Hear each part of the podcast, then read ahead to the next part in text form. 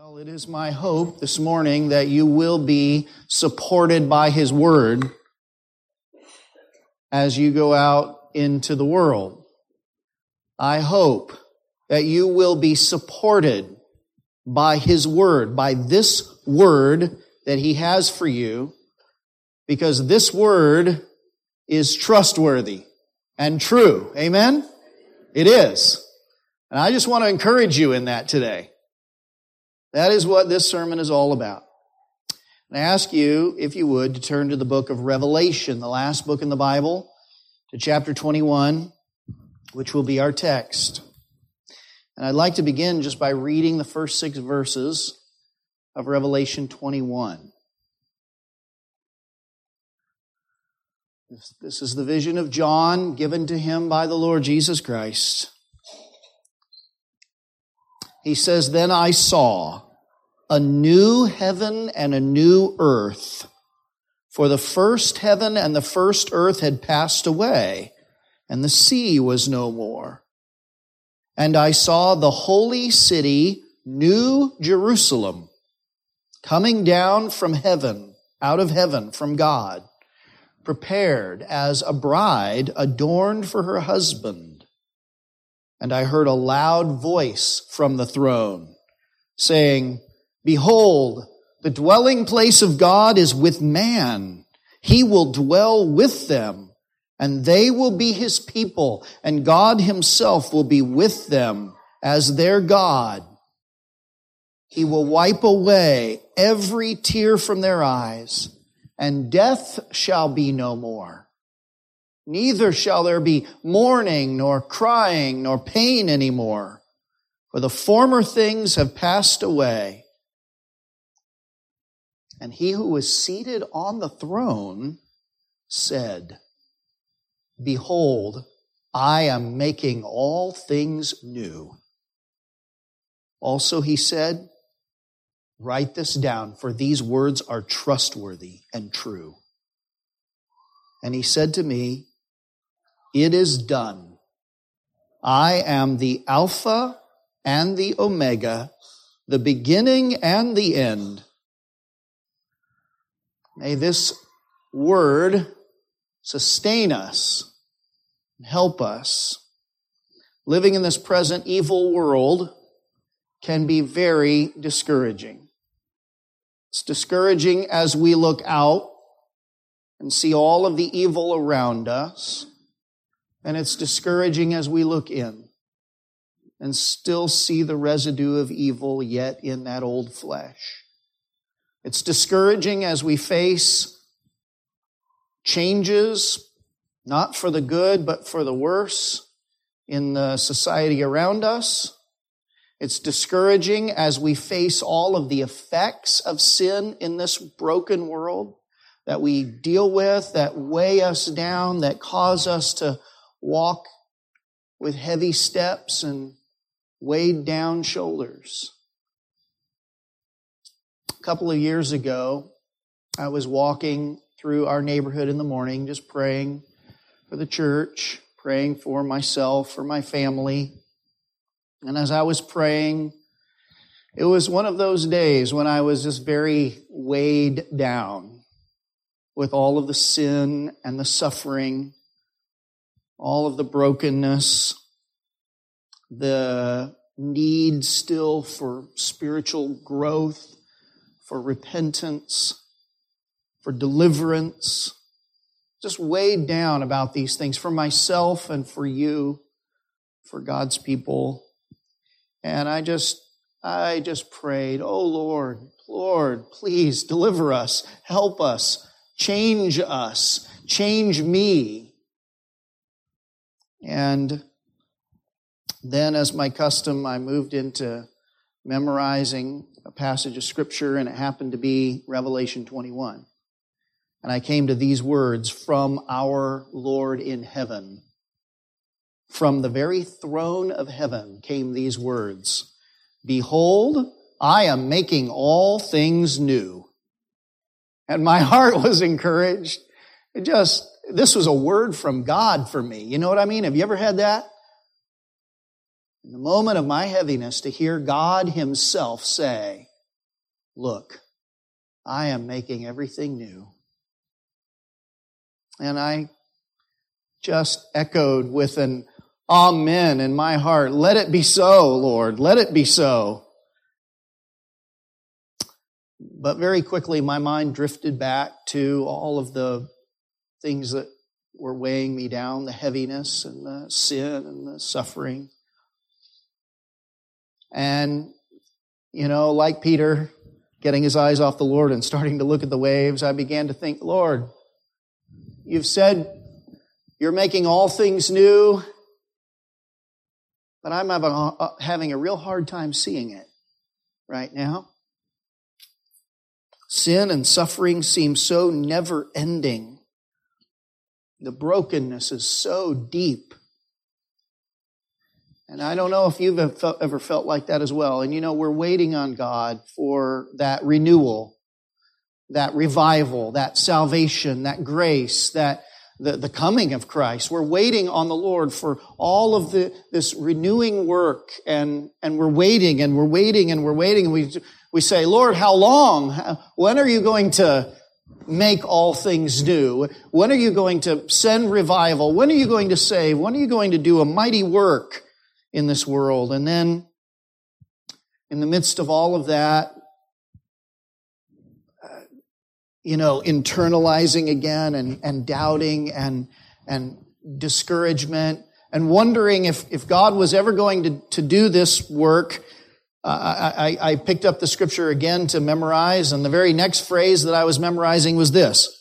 Write this down, for these words are trustworthy and true. And that was from the throne of heaven. It's like God read my mind. What an encouragement these passages. God saying, hey, you mark it down. I'll go on the record in writing about this. You have my word. I am making all things new. Just wait. You will see. And my hope is that this same text will encourage your hearts this morning with the full and final victory of the Lord Jesus Christ. He who makes all things new. Now, the concept of new things is not new, pun intended. Um, this was predicted by the prophet Isaiah so long before. You remember the prophecy of Isaiah, probably, if you've read through it, um, or maybe you don't. So let me refresh your memory. The first, roughly, you know, the first part of the book um, is hard to read in a lot of ways. It's about God's judgment, about condemnation upon people for their sin and their rebellion against God. And friends, never mistake, God is a holy God, absolutely righteous in all his ways, who cannot abide evil.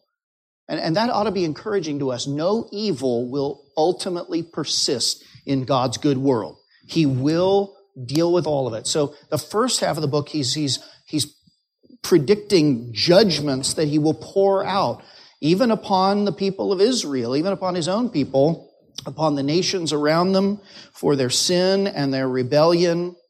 But then you come to about chapter 40, and it's almost like there's a real turn in the book. There's, there's still elements of judgment, but the whole tenor of the book begins to change, right? And, and now the Lord begins to point forward to a future glorious day for his people with words like this from Isaiah 42 verse 9. Behold, the former things have come to pass and new things I now declare. Before they spring forth, I tell you of them. Sing to the Lord a new song, his praise from the end of the earth. And in chapter 43, verse 18, he says, Remember not the former things, nor consider the things of old. Behold, I am doing a new thing.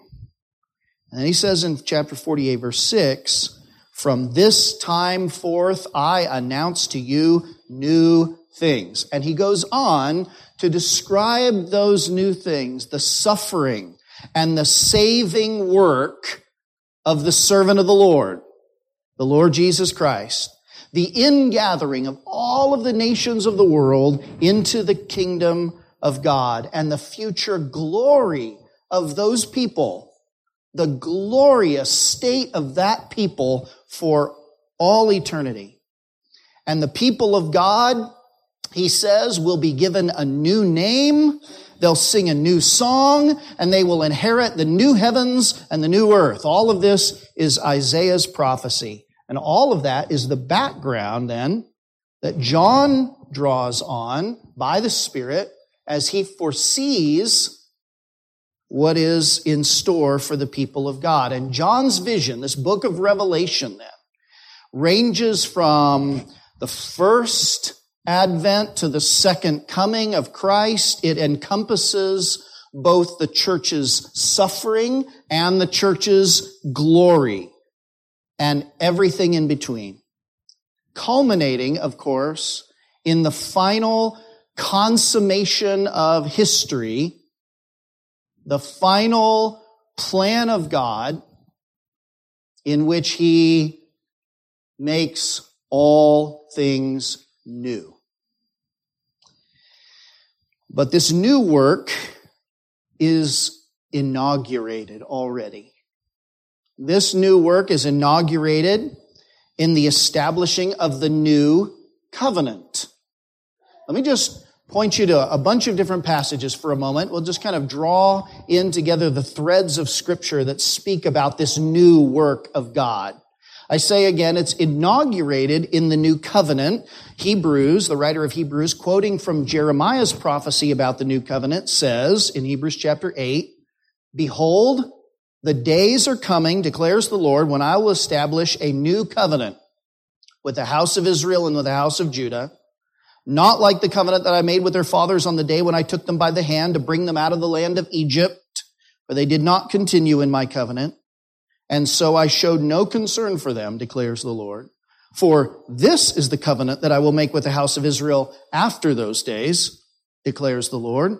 I will put my laws into their minds and will write them on their hearts. And I will be their God and they will be, they shall be my people.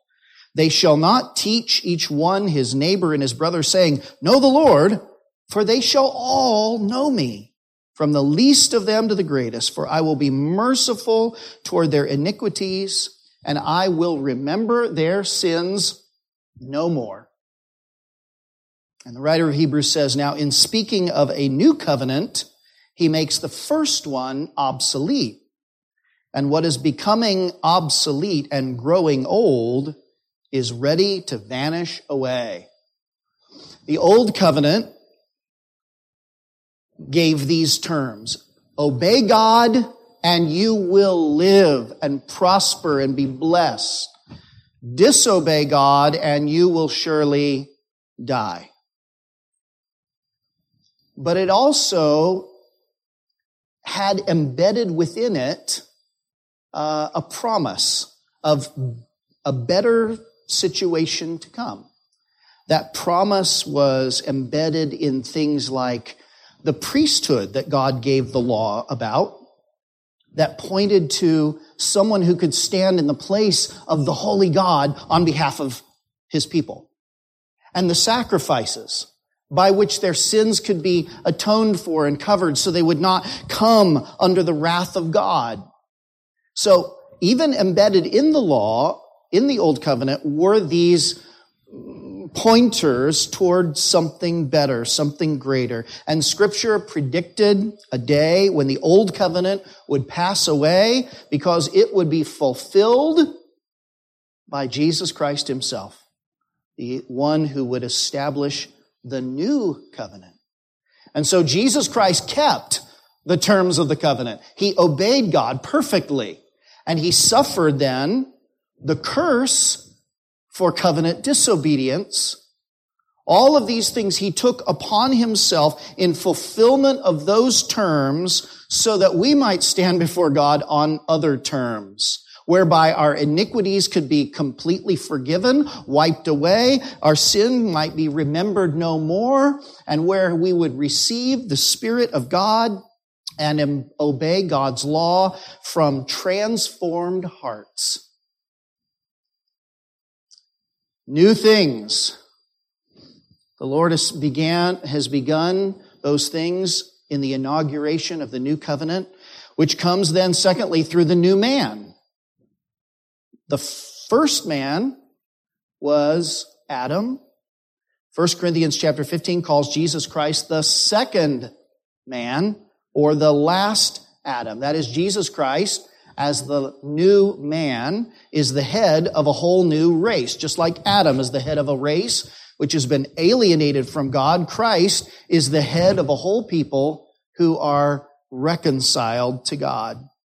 And when we put on the Lord Jesus Christ by faith, we put on a new man, a new humanity. We become a part of this new humanity. So Colossians chapter 3 verse 9 says, you have put off the old self or the old man, the old humanity with its practices, and you have put on the new humanity, the new man, the new self, which is being renewed in knowledge after the image of its creator.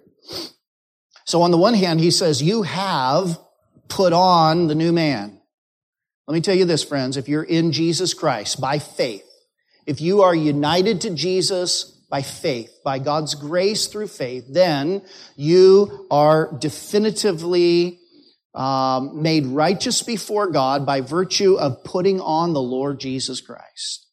By virtue of being wrapped in His righteousness, not your own, but His. And at the same time, it is not only something accomplished in the past, but it's got progressive effects in our lives. For the text says we are being renewed into the likeness of Him who is the very image of God. This is part of what it means that God is making all things new. He is renewing us day by day by day into the image of God in which we were created and uh, have fallen from, and in which we are now united to Jesus Christ. All of this has come through the new birth. The new birth. John 3 verse 6, Jesus said, you're very familiar with this. He said to Nicodemus, that which is born of the flesh is what? It's flesh. That which is born of the spirit is spirit. Do not marvel that I say to you, you must be born again. The new birth is necessary. Our first birth made us sons of Adam. That was a, we were born naturally into the world. We're born into sin. We're born into condemnation. But the new birth is supernatural and causes us to be children of God by grace. By nature, we're children of humanity and so sinful and guilty. By grace, we are born again into a new life. And that new birth then creates in us a new heart and a new spirit.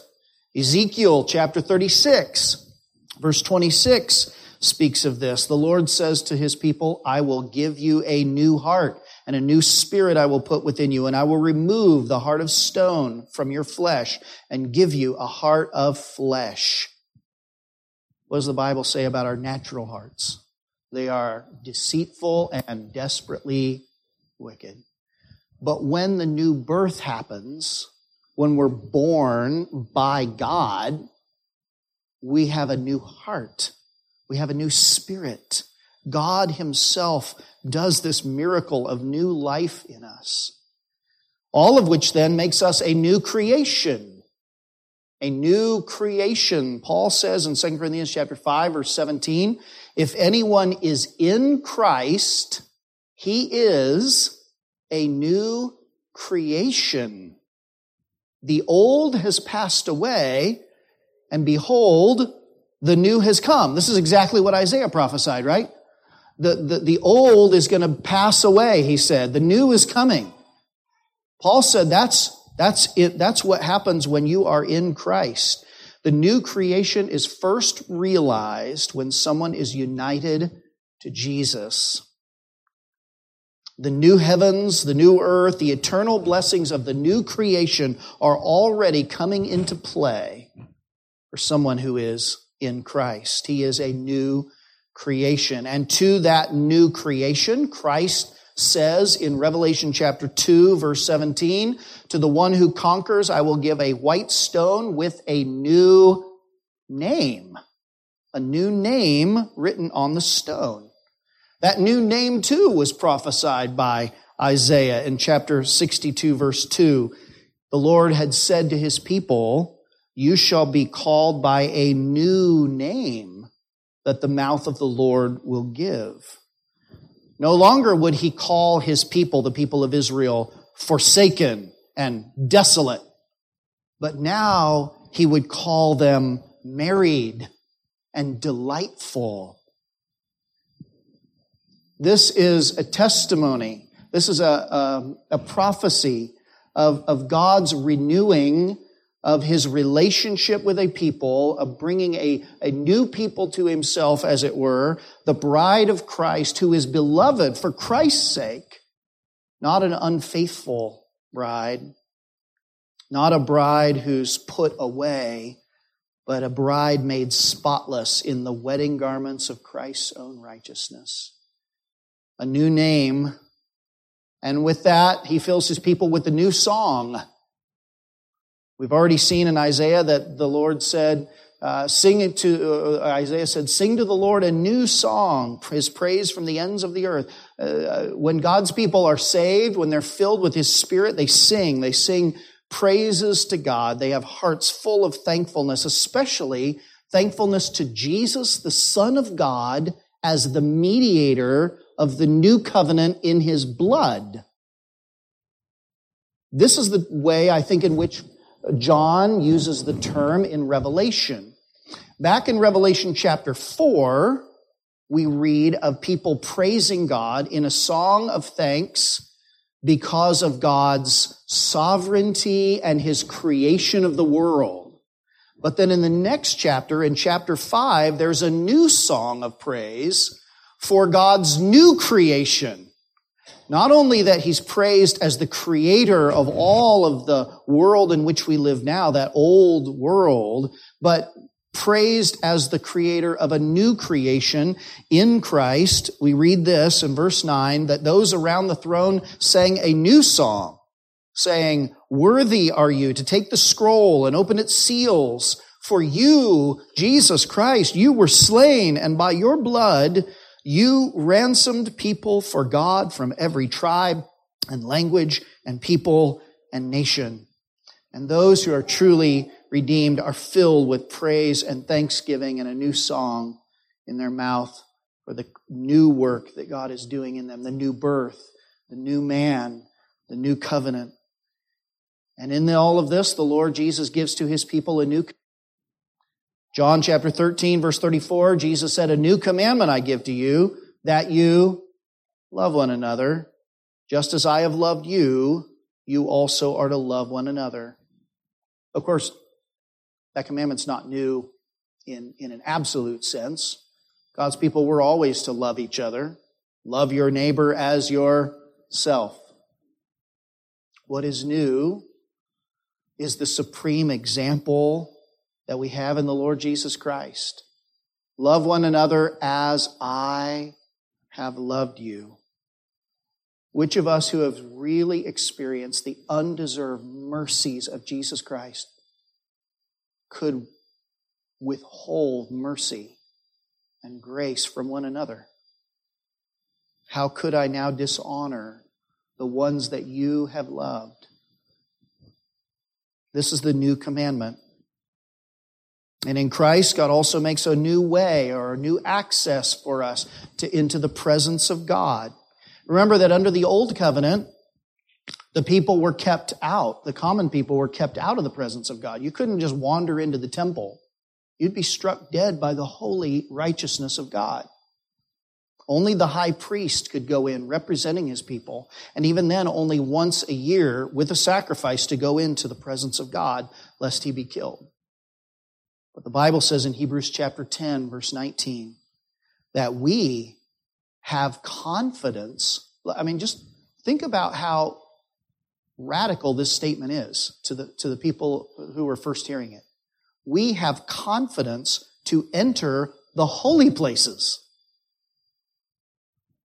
And he makes clear back in chapter 9 that it's not holy places made with hands that are actually copies of the heavenly places. He's talking about we have the, we have the power to enter into heaven, confidence to enter right before the throne of God by, he says, the blood of Jesus, by the new and living way that he opened for us through the curtain. Remember, there was a curtain that separated people from the temple. You no one besides the priest could go beyond that curtain. But God has opened a new way for us to come right into the presence of God through that curtain. That is to say, through His flesh. Remember how when Jesus Christ died on the cross, His body was being ripped open by those nails on the cross. At the same moment that God Himself was ripping that curtain apart, literally, physically, uh, spiritually, uh, not, well, physically, uh, but by his power, he was d- separating that curtain in the temple so that we might know that the way before God, the way to the presence of God is made open to us. We have access to heaven, to God, through the Lord Jesus Christ. And only through the Lord Jesus Christ. Listen, I want you to know, I want you to think about whether you have access to God, whether you have access to heaven. Will you go to heaven when you die? Will you be able to stand in the presence of God? The only way in is through the Lord Jesus Christ by receiving what He has done in your place, His suffering for your sin, His obedience on your behalf. The Lord Jesus Christ is the new and living way. And we can go to Him now boldly, can't we? Boldly in prayer knowing, like Brother Jim said earlier, He's not only a God far away, but a God who is near through the Lord Jesus Christ. And one day we will be with Him in person. God Himself will be with us as our God, never to be separated from Him. Day or night, we will see His face.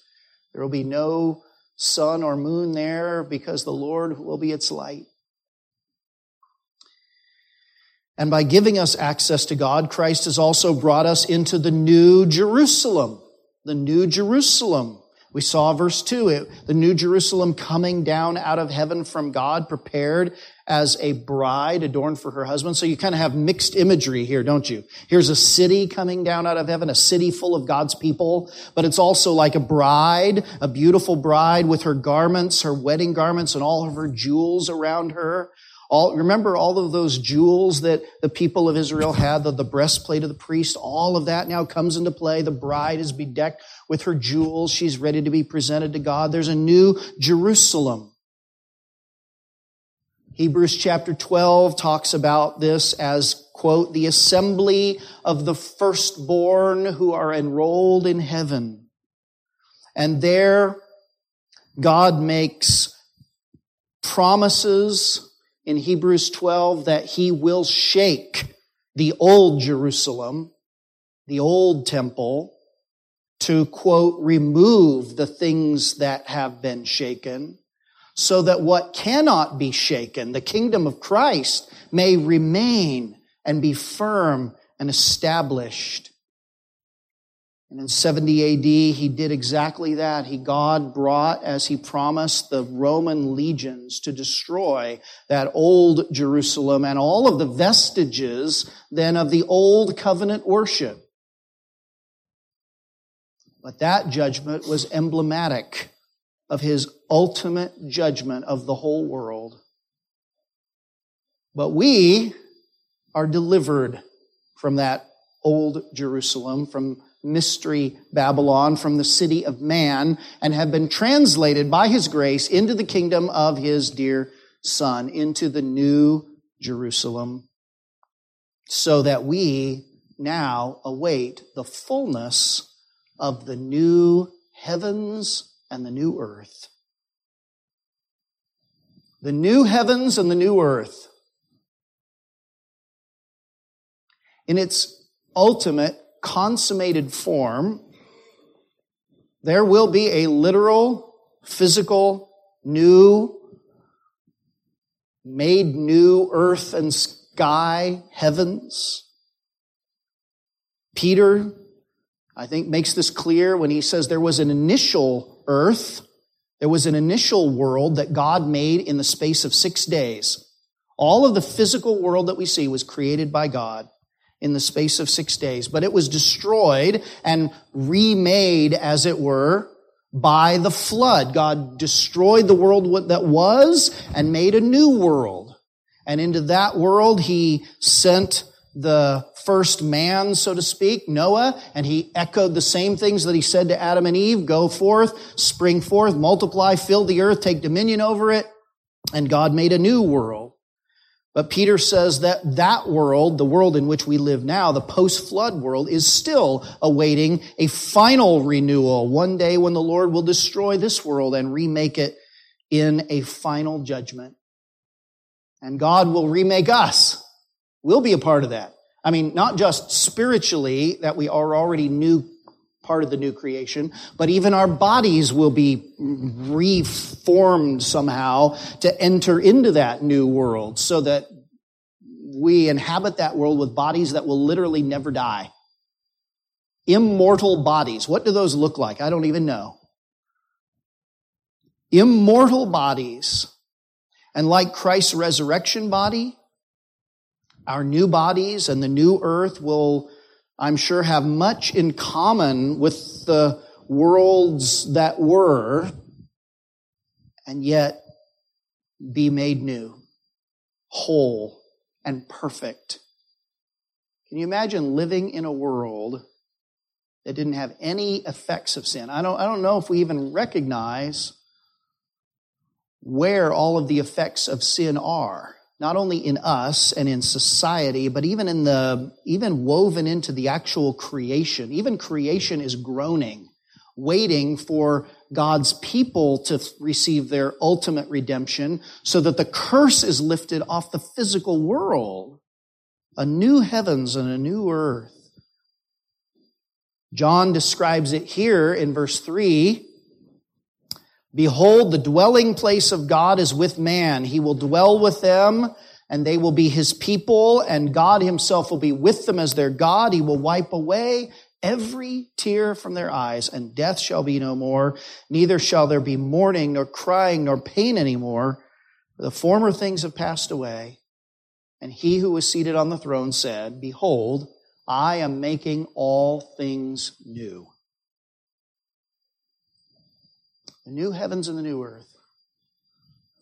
What really is striking to me when the Lord speaks of this new work that He's doing, the, the new covenant and the new man, the new creation and the new heavens and the new earth and, and all of the, all of the newness that God is bringing into the world through His Son, when He speaks of that, He says, not just, I am going someday to make all things new, right? Nor does he say, I have made all things new, enjoy it. He says rather, I am making all things new in the present tense, as though this renewal has already begun. That it is an active, ongoing work of God. Now, some people have argued here in Revelation, and it could be that this is a present tense, but looking to the future. So it's a visionary present or a prophetic present tense, right? In the vision, he's seeing things as if they're happening now, even though it really is all only for the future. Someday God will make all things new, but not now. But I think there are two reasons to believe that what he's saying about, yes, the future is actually already spilling backwards into the present right now. Number one, because the new heavens and the new earth also has roots in Isaiah's prophecy, right? You familiar with that? Isaiah also talks about the new heavens and the new earth. And when Isaiah speaks about it, it seems to have some kind of inaugural form that still has a place for sin and death. Isaiah 65 verse 20. Already that new heavens and new earth has begun in some sense, it seems, from Isaiah's point of view. The future has already broken into the present as Isaiah looks forward to the coming of Christ.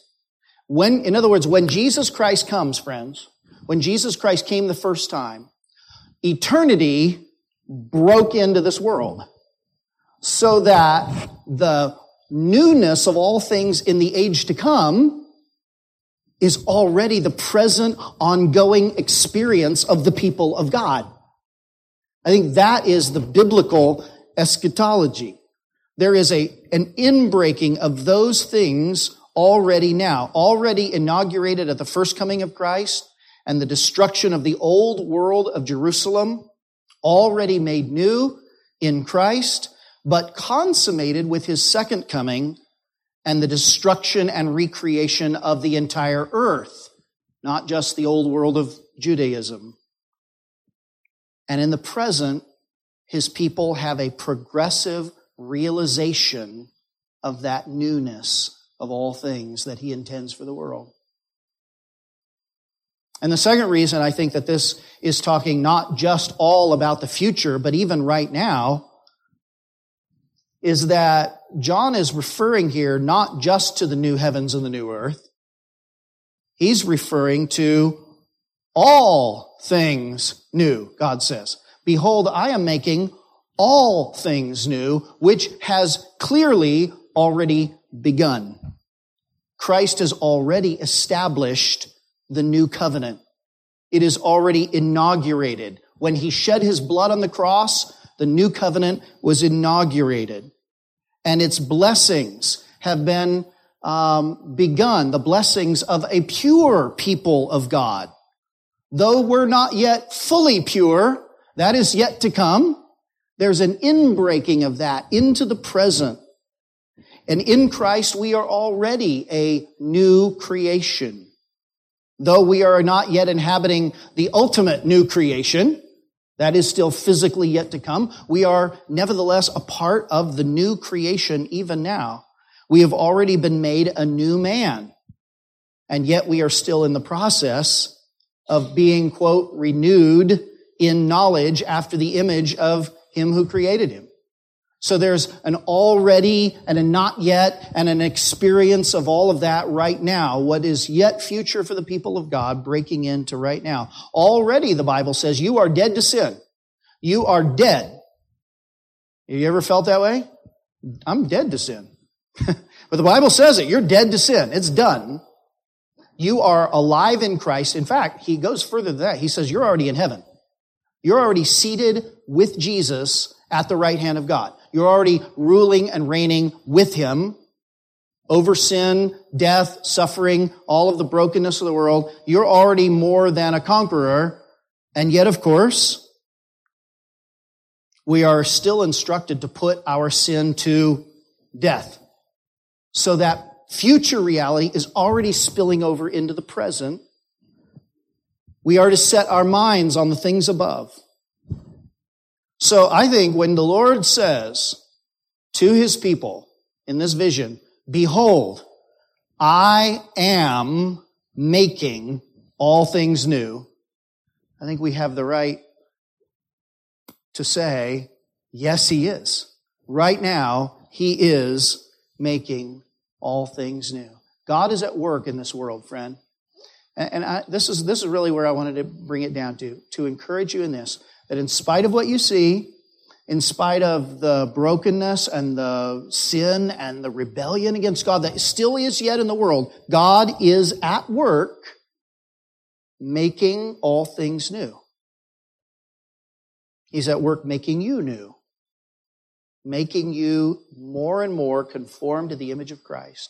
His work in the world and his work in you might not be as fast as you want it to be might not look the same in every place. You know, I, one Christian grows and produces fruit 30 fold, another 60, another 100.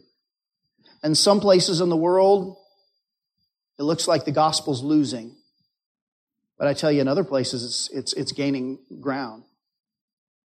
And, and, and, and, and when you take that, the little sliver of history that we live in, and you begin to expand the view and see the larger picture of what God's doing, you have to encourage yourself with this that in the long term, here's what God is doing He is making all things new. It's happening, it's already begun. I mean, we're, we're, we're wanting Christ to come so we can have the fullness of it, but we, we have it even now. Not just a foreshadowing, a taste, a foretaste of that which is yet to come. It's already begun. I am making all things new. But we look around and we say, you know what, if that renewal is ongoing, if it really is ongoing, I wonder if it's going to last, because it doesn't look like it's going to last. We've seen some revivals here in our country. Oh boy, it sure doesn't look like revival right now, right?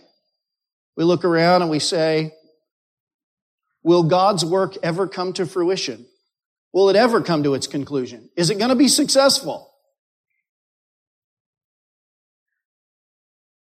Though the wrong seems off so strong, God is the ruler yet. When will these things come to pass? We say to ourselves. Am I really believing the truth? Am I really on the right side of history? When we say God has history all mapped out, it just, it sure doesn't look like that. Is he really making all things new? And I want to tell you, I want you to hear this word from God himself. Write this down. These words are trustworthy and true. Believe it. He put it there for your encouragement to live your life in this world, to fight against your own sin, to spread the gospel to those around you, to live out your faith in every sphere of society, to encourage you. This is trustworthy. This is true. And then he goes even further than that in verse 6. I mean, uh, can you imagine my walk that morning? And I read this and then I was encouraged and then I doubted and then I read the next thing and I was even more encouraged and then, and then I read verse 6. And he said to me, it is what? It's done. Wait, wait, okay, now wait a minute. Now I thought it was future and now I'm realizing it's also present, but now he's saying it's past. What's going on here? He's saying, it's done. The whole new, the renewal of all things, the victory of my son over all things is already done. What, it's a similar cry to what Jesus gave out on the cross, right? It is finished. Christ's death on the cross sealed the salvation of all of God's elect, although we still struggle to see the fruition of that in our lives, but it is done. Now, on the one hand, he says, I am doing this. On the other hand, he said, it's done. And my mind was thinking, how can that be? Is it ongoing or is it done? And then I read verse 6, the end of the verse. and this just capped it all off. Look at the end of verse 6, uh, or the middle maybe. The Lord said, after he said, it is done, I am the what? The Alpha and the, the beginning and the end. You know why it's, you know why it's as good as done? Because he started it. And if he started it, guess what's going to happen? It will, it will come to its, its rightful end. Because the sovereign of all of the universe is working this world to his predetermined conclusion. This too comes from Isaiah's prophecy. Isaiah 44 verse 6. Listen to this. John echoes it in this vision. Thus says the Lord, the King of Israel and his Redeemer, the Lord of hosts. The Lord says, I am the first and I am the last. Beside me there is no God who is like me. Let him proclaim it. Let him declare and set it before me, since I appointed an ancient people. Let them declare what is to come and what will happen. God says, I'm the first, I'm the last. I'm going to tell you what's going to be the future. You know why? You know why I can predict to you what's going to be in the future? Not because I'm so smart and I can sort of figure it out and, and make a really better guess than everybody else. Because I set it in motion. I started it and I'm providentially guiding it to its intended conclusion. And then he says in Isaiah 64, uh, 46 verse 9, I am God, there is no other. I am God, there is none like me, declaring the end from the beginning and from ancient times the things not yet done, saying, my counsel shall stand and I will accomplish all my purpose. See, it is because God is eternal.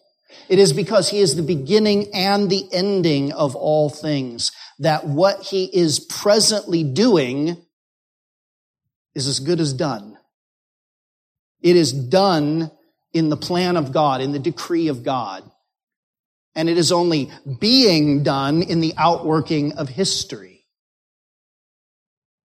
All that are predestined are called, and all who are called are justified. And so, how does that encourage me? that I can preach and witness with confidence in the effectiveness of the gospel message to do the work. Those who truly belong to God, those who are truly His, have been, are being, and will be sanctified. And that encourages me to fight my sin, to persevere, to pray, to counsel with hope, to rebuke and to exhort, because the Lord is making all things new. And what he determines, he will see through. Ultimately, Christ Jesus will conquer every enemy. All things under his feet. And so, what does that mean? I can, means I can fight the spiritual fight I can live out the gospel with courage and hope because Christ wins. In the biggest sense of the word, we are on the right side of history. We're on the wrong side of short term history, perhaps in some places in the world at times. But in the long story, we are on the right side. And one day we will be glorified. And because we will be, because it's a certainty, because it's done, remember, even Paul says, right? Those who are justified will also be glorified. The future is given to us as an encouragement in the present. How does the future encourage us now? It says, well, if, if, if this is going to be the case, then I can keep going. I can keep going in the midst of discouraging news and a culture that's worsening in the face of getting old or getting sick we are encouraged in the present by the certainty of the future as if it's already past because of the decree of the one who is the Alpha and the Omega, the beginning and the end. And he has said, It is done. God's already written the ending, right? We may not know every twist and turn of the story, but we know the conclusion. And God has revealed it to us to strengthen us, to help us. He is the author and the perfecter. He began the good work and he will bring it to conclusion. He who calls you is faithful. He will also do it. So when we're struggling with doubts and sins, with living in the brutal, ugly, present reality of sin and suffering.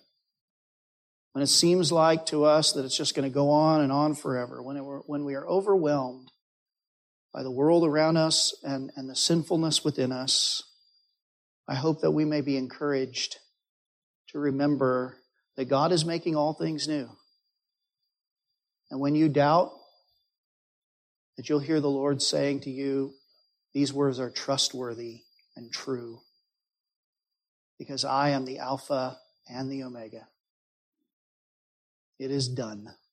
Amen.